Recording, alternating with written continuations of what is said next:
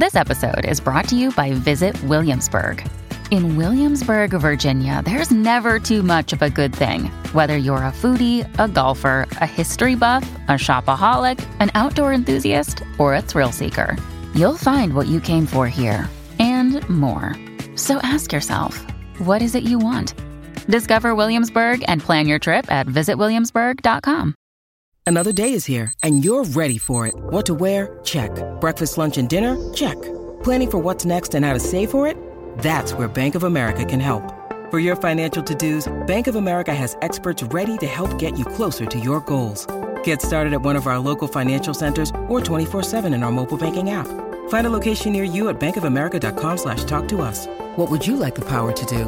Mobile banking requires downloading the app and is only available for select devices. Message and data rates may apply. Bank of America NA, member FDIC. Today, Johnny and Michael are joining me to give you one simple trick to make all of your small talk more captivating.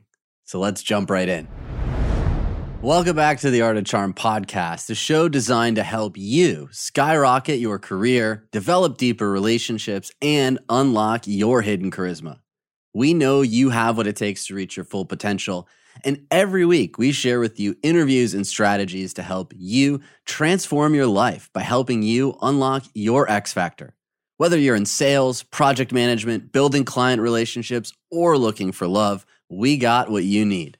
You shouldn't have to settle for anything less than extraordinary. I'm AJ. And I'm Johnny. This episode is all around small talk. But don't balk, because small talk is the key ingredient to get you ridiculous results in sales, romance, and networking. If you have an adverse reaction to small talk, it's probably because you've never developed it to a level where it provides you all the information you need to close that multi-million-dollar deal, ask that person out that gives you butterflies, or create opportunities for future ventures that will unlock all that magical luck in your life. So if you're ready, grab your notebook and let's kick off the show.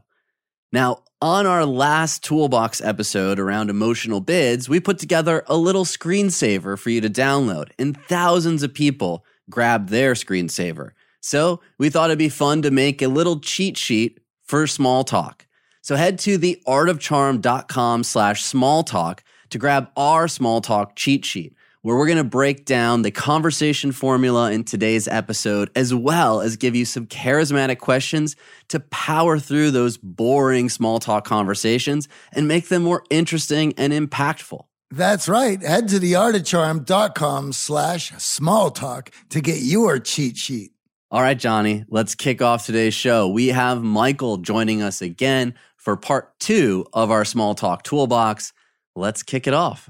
Now, in a previous episode on small talk, we dispelled some myths and talked about one of the biggest mistakes that you are making when it comes to small talk and why you may find it boring, uninteresting, or you just may be ineffective at actually creating the conversations that you want. Today, Johnny and Michael are joining me to discuss with you a simple trick that we can use to make our small talk captivating and allow you to instantly connect with anyone. So we're excited to dig into some science today and give you one of our time-tested strategies straight from our bootcamp training that we teach to all of our coaching clients, so you can break out of boring small talk and start having the conversations that you really want to have with strangers, friends, and family. So let's jump right in. Now, we got to start with our conversation formula, because one of the things that we noticed in the last 15 years of running in-person training in our boot camps, as well as online coaching in our X Factor program, is that many of us struggle with how to manage small talk and make it more exciting and fun for both the person we're talking to and ourselves. And in our video work, in our boot camp program, where we actually film you interacting with our coaches in small talk scenarios, we found time and time again that people just ran out of things to say. They didn't really know how to lead and steer the conversation into more exciting topics. And of course, that led to both our coaches and our clients frustrated in conversation going nowhere. So we came up with a simple conversation formula that you can use in any situation. I'm talking grocery store, shopping mall, on a date, or just on the street corner waiting for the light to change to cross.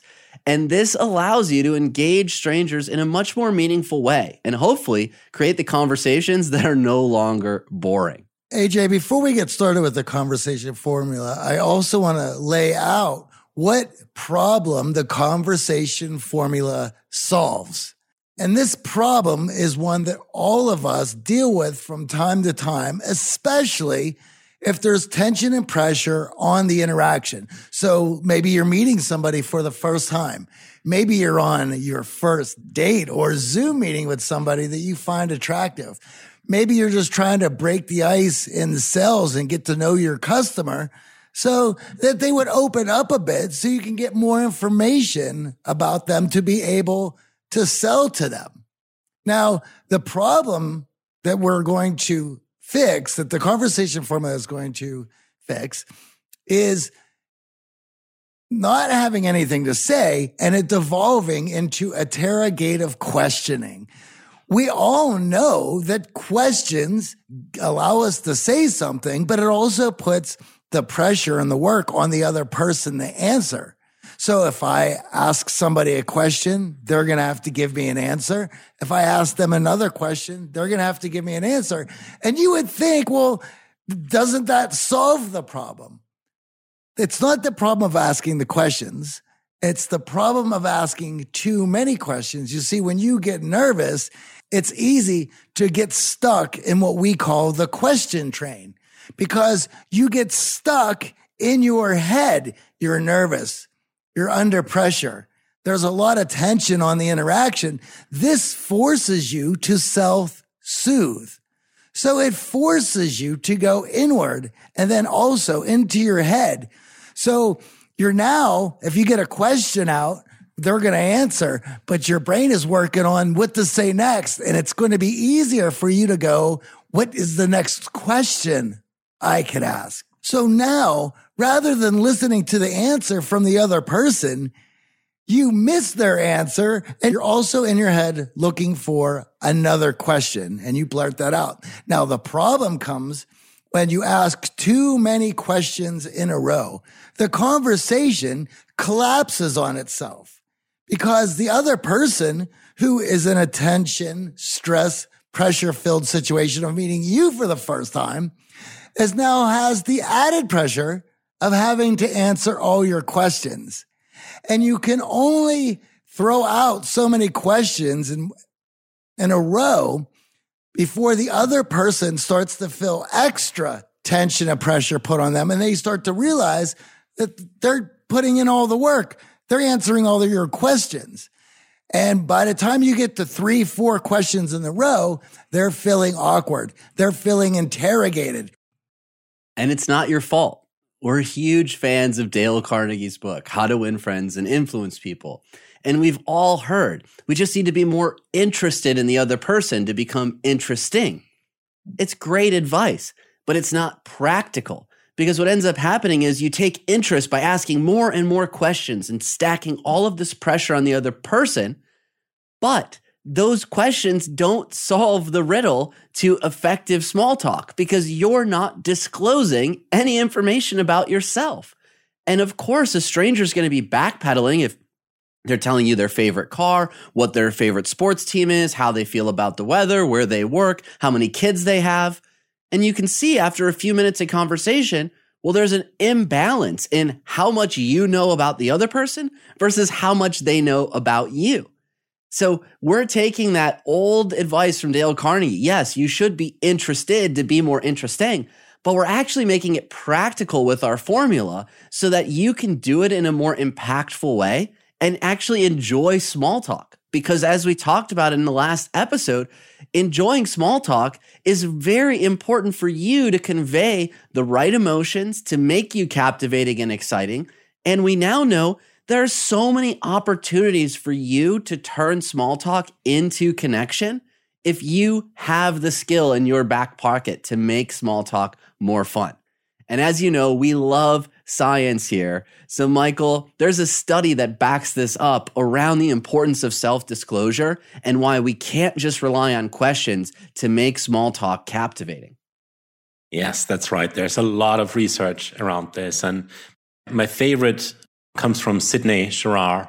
And he writes in Self-Disclosure, an experimental analysis for the transparent self.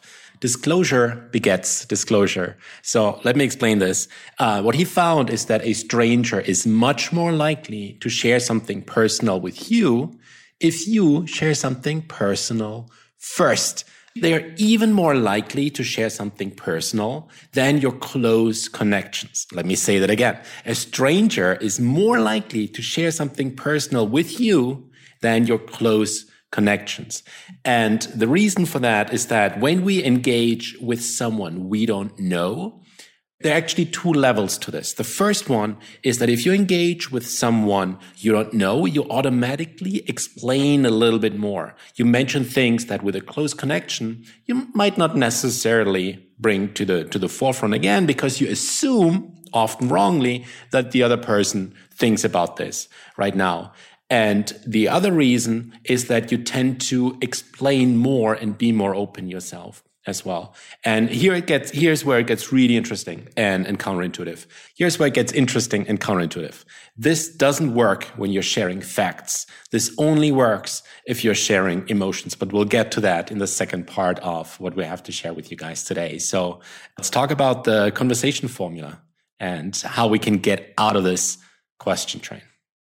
So during our video work in boot camp, one of our coaches came up to me and said, I find the same conversation happening over and over and over again. And we need to figure out a way to get our clients to stop asking so much questions, because I feel like I'm under a spotlight, like I'm being interrogated as if I did something wrong. And I don't think or feel that they actually care about my answers. So think about that for a second. If all you're doing is asking question after question, the other person starts to feel like, well, I can say anything. I could say I love unicorns and I was born on the moon. AJ's not doing anything with my responses. So we have to treat their answers to our questions with care and actually start to relate to their responses, because what they're doing in giving us their answer is they're opening up conversational threads for us to explore and have fun with. So let's set the conversation formula, because this is such a powerful skill to have on your tool belt, and it's so easy to apply everywhere in your life with every conversation. You're going to see the magic happen immediately when you follow this formula. So what do? We ask a question, right? We talked about it. Questions are great. They get the other person to open up, and we're all wired as humans to help one another.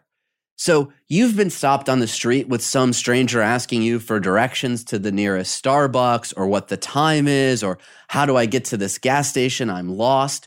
Those questions, even if we don't know someone at all and we're in a hurry, we'll often stop to help a fellow human. It's just hardwired into our DNA and our survival mechanism to support one another, because we're community creatures.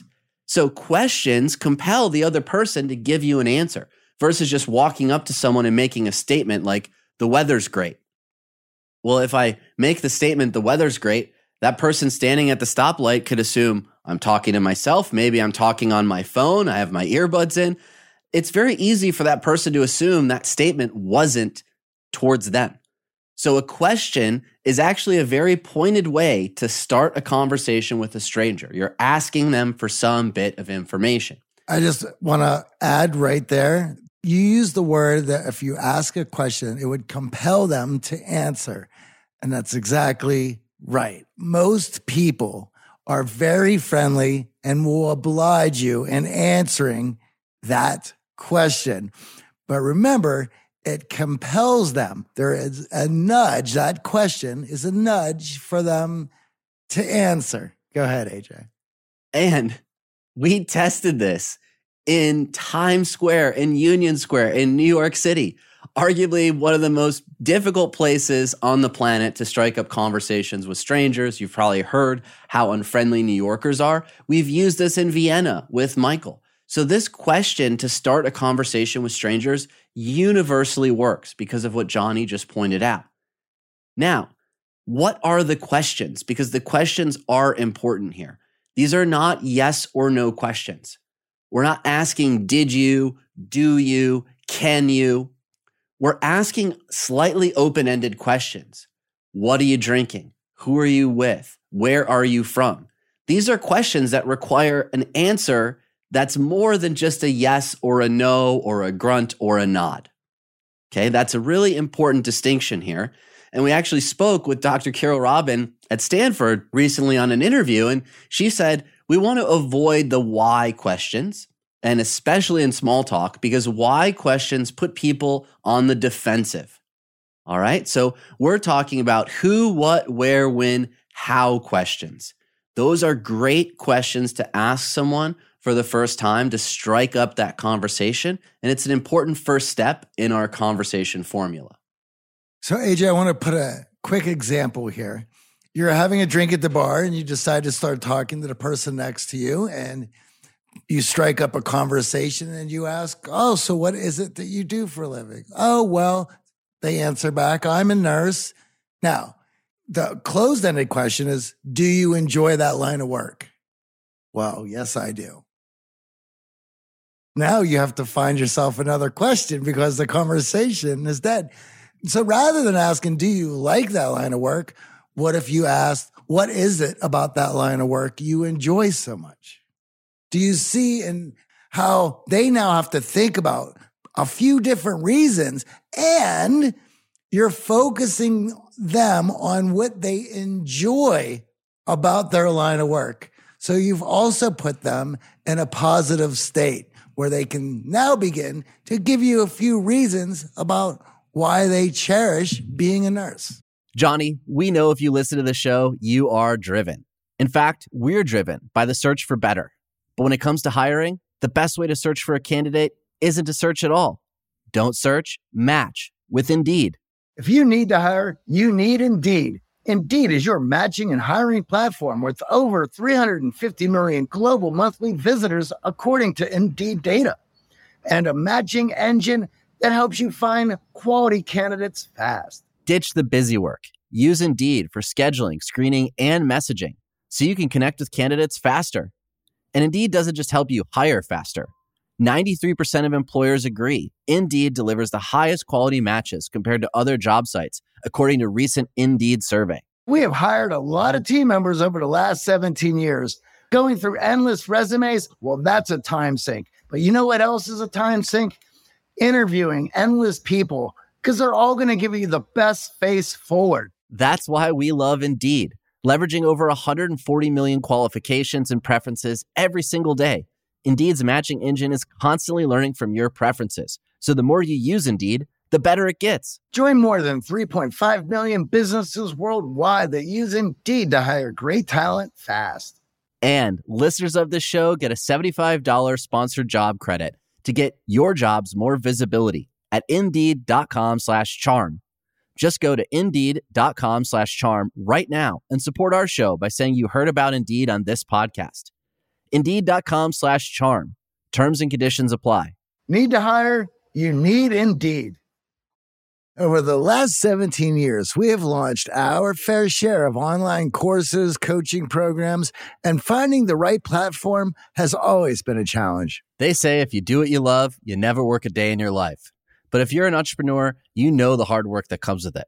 That's why you need Kajabi. Kajabi makes it easy to run your entire online business from one platform so you can focus on what you love, creating. Kajabi is the ultimate all-in-one platform that helps creators and entrepreneurs build successful online businesses by unlocking predictable recurring revenue. No matter your niche, Kajabi makes it easy to turn your skills, passions, and experiences into enriching online courses, exclusive membership sites, subscription podcasts, thriving communities, personalized coaching, and more. The best part? Kajabi doesn't cut into your revenue because everything is owned and controlled by you. So keep 100% of what you earn. And with Kajabi, you also get robust analytics, easy payment options, email marketing tools, and customizable website templates, all built in. You don't even need a huge audience to make sustainable income. There are thousands of creators on Kajabi making 6 and 7 figures with less than 50,000 followers. Right now, Kajabi is offering a free 30-day trial to start your business if you go to kajabi.com/charm. That's KAJABI.com/charm. Go to Kajabi.com/charm and join the creators and entrepreneurs who have made over $7 billion. The thing with a question train is that I very often get emails from people that listen to the podcast. And whenever they talk about their skill at small talk, which is usually fairly low if non-existent, their number one question is, Michael, I always run out of questions. What are some more questions I could ask? Which is, pun intended, the wrong question to ask. This is where the question-answer statement comes in. And we've probably all heard of the Ford method to small talk. These are the 4 topics of small talk that everyone loves to engage in. So the Ford acronym stands for family, occupation, recreation, and dreams.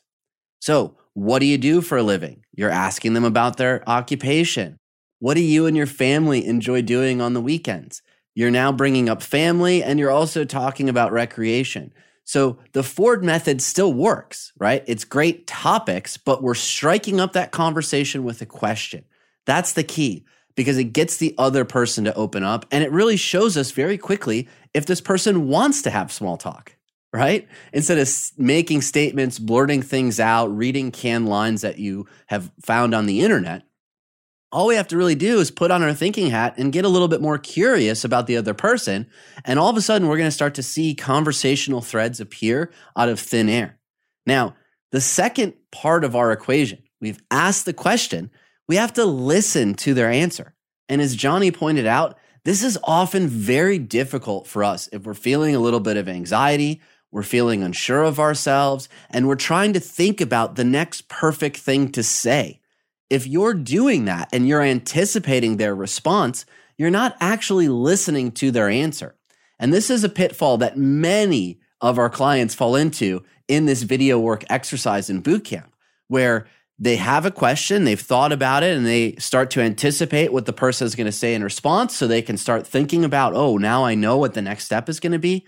And inevitably, they don't hear the answer they were anticipating. And we do that as a way to practice difficult conversations, but oftentimes with strangers, they're not going to give you the answer that you're anticipating. So let's not get ahead of ourselves and start thinking about the next thing we could ask and the next thing we could say. If we stick to the formula, we have to treat their answer as gold. Their answer is what we are in the third step going to relate to. So we've asked a question, we listen to their answer. Question plus answer equals, drum roll please, a statement. This is when we actually disclose something about ourselves. We can answer our own question. We can talk specifically and relate to their answer. Or we can make a non sequitur based on something that their answer provided or made us think about. But either way, our response is not another question. I want to share something for our most analytical and probably perceptive listeners, which is the question we get all the time. How can I make a statement if I don't know anything about what they just shared? Guess what? You not knowing about that is a statement. I've never been to Vienna. Oh man, I've actually never stayed in Las Vegas. I had no idea there are entire facades of cities and fake Eiffel Towers. And then ask another question. You're allowed to say, I don't know. I have never. I've never watched a football game. Oh, I've never played basketball. That's okay too. That level of disclosure, as Michael shared earlier in the science, allows the other person to feel comfortable disclosing something and getting more vulnerable. But so many of us, when we go into small talk, we think, I have to relate. I have to agree. I have to become someone that I'm not. And if I don't like sports, if I'm not into those things that my coworkers talk about at the water cooler, well, I guess I should avoid it. I guess I shouldn't engage in it. And that's just the wrong way to look at things. When you provide someone else an opportunity to explain, to educate, to share what excites them, what they're passionate about, you actually make them happier.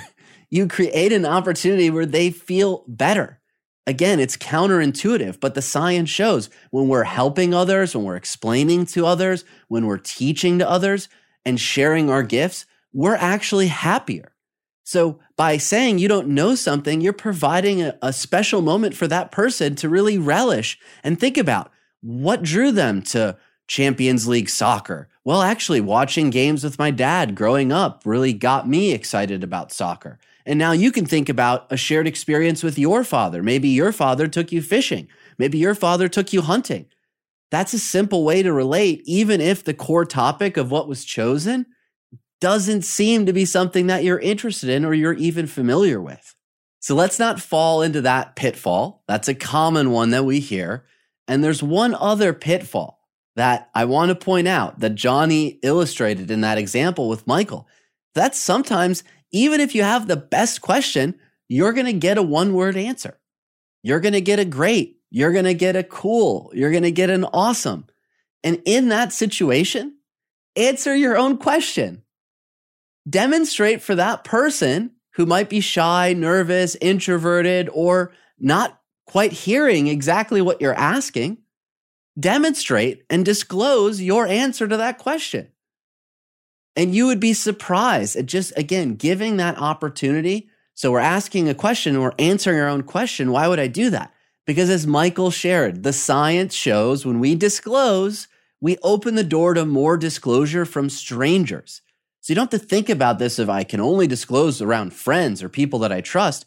We're actually wired to disclose more around strangers. And you answering your own question, that disclosure powers the conversation. And here's the thing, what we're actually doing in the conversation formula is we're giving the other person value. Our definition of value is attention, acceptance, and appreciation. We're giving them attention by listening to their answers. We're giving them acceptance by, in our statements, responding to their answers, relating to their answers, accepting what they're sharing. And of course, from time to time, that relation that we have might actually be appreciative in celebrating something that the other person shared with us. So these small micro interactions and small talk moments that we're having with the conversation formula provide that opportunity for other people to feel amazing around us. And Maya Angelou has that famous quote that so many of us go back to. People don't remember what you say. They don't remember what you do. They just remember how you made them feel. So if you make them feel heard, if you make them feel connected, if you make them feel appreciated, they are going to remember you for the right reasons. And so many of us, again, as we talked about in the previous small talk episode, have this idea implanted in our brain that small talk has to be boring. Small talk is boring. We label it as boring. We try to jump over it and skip it entirely. It only serves us if we don't take that view, if we actually bring some enthusiasm and excitement and energy into these conversations.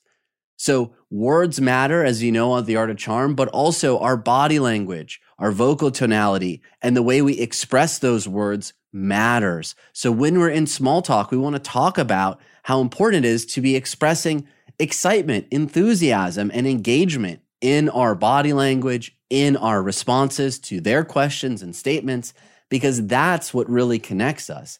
And those emotional states stand out and people remember it. And sometimes they'll even give you your wallet back if they pickpocketed it.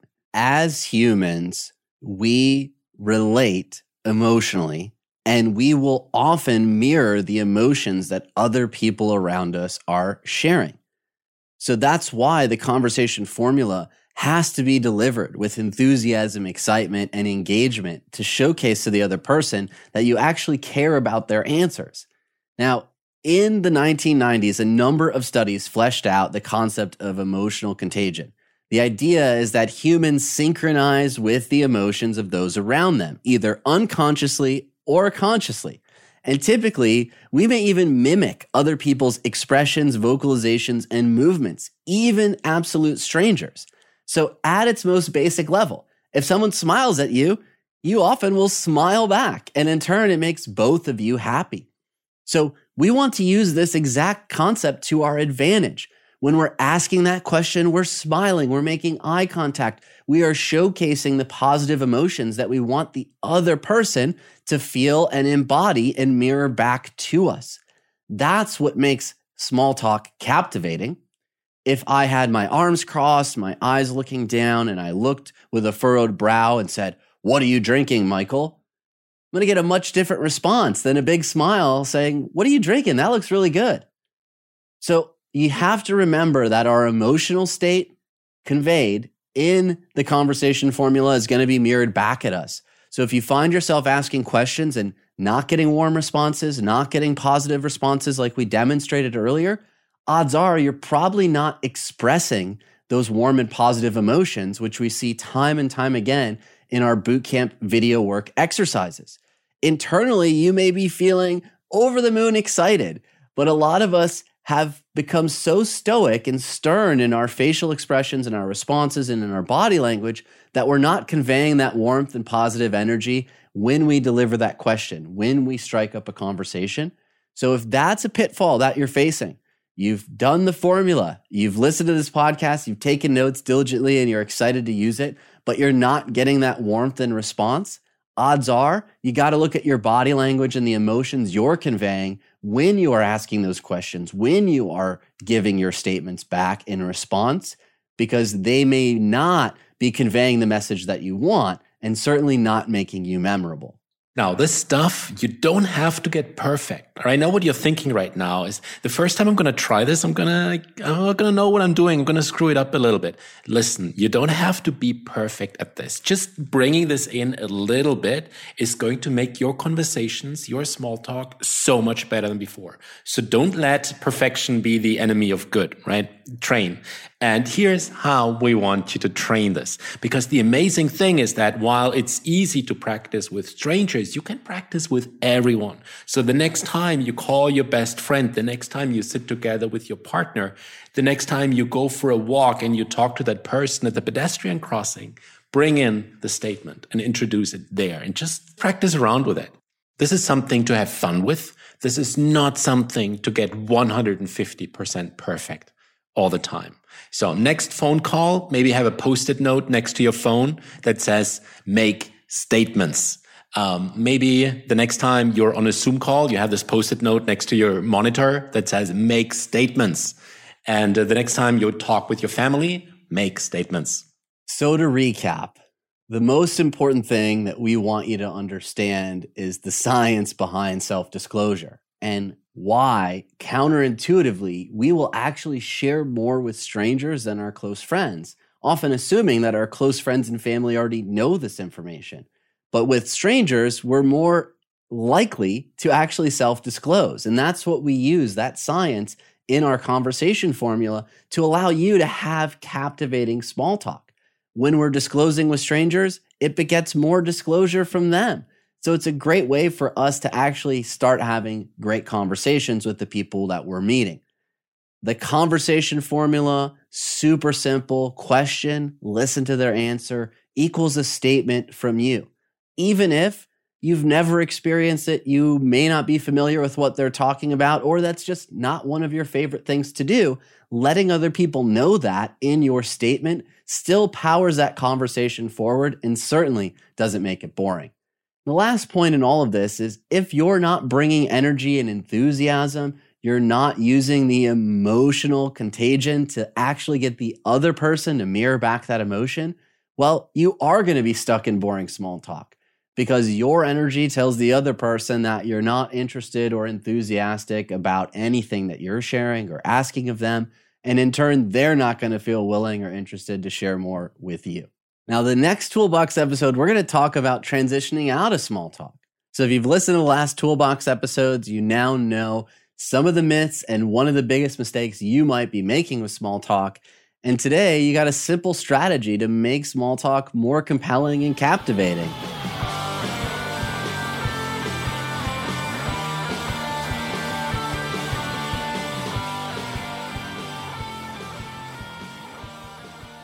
As we said at the beginning, if you have that adverse reaction to hearing small talk, it's probably because you haven't developed those skills. However, man, this episode was action-packed, and everything in this show will go to help those ventures. Well, we know hope is not a strategy. And if you don't have a plan going into small talk or a formula for success, waiting around for opportunities to strike you is not going to lead to you reaching your full potential.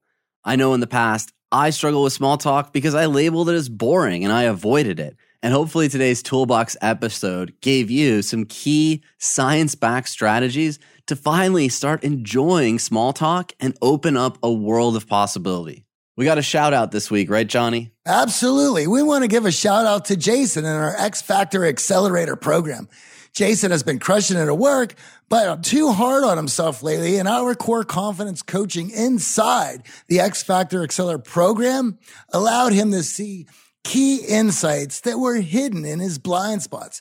Last Saturday, he made a huge realization about his inner critic that finally unlocked his X Factor. He won over a few key colleagues with his new attitude and grew his influence in the department so that they had begged him to finally apply to the dream role he's always pined for, never thought he was able to get. So thank you, Jason, for all your hard work and putting your new emotional intelligence training to good use. We can't wait to see what the next stage of your career holds for you. Are you stuck in your career? Are you not as far along as you should be? Or even worse, were you passed over for that promotion that you know you deserve? We know it takes more than hard work to get ahead. When you unlock your X factor like Jason, you have the ability to influence, persuade, and build meaningful relationships to take your career to that next level. Well, perhaps it's time to shake up your life and challenge yourself with our X Factor Accelerator program. It's a year-long mentorship with me, Johnny, and the entire Art of Charm team, and a fantastic network of top performers like Jason, ready to help support you reach your full potential. It's time for you to make the commitment to change today. Let us guide you into discovering your X Factor. Head on over to unlockyourxfactor.com and apply today. That's unlockyourxfactor.com. Join us today and we'll be shouting you out on the show next week. We hope you enjoyed this Toolbox episode. We're bringing more Toolboxes to the podcast this year, and we want to hear from you. What topics do you want us to tackle on upcoming podcast episodes? Email us at questions@theartofcharm.com or find us on social media at The Art of Charm on Facebook, Instagram, or Twitter to let us know what you want help with. Before we go, could you do us and the team here at The Art of Charm a huge favor? Open up Apple Podcasts and rate this show. We've been getting some phenomenal reviews lately, and it really means the world to us. The Art of Charm podcast is produced by Michael Harold and Eric Montgomery. Until next week, I'm Johnny. And I'm AJ. And don't forget to grab your small talk cheat sheet at theartofcharm.com/smalltalk.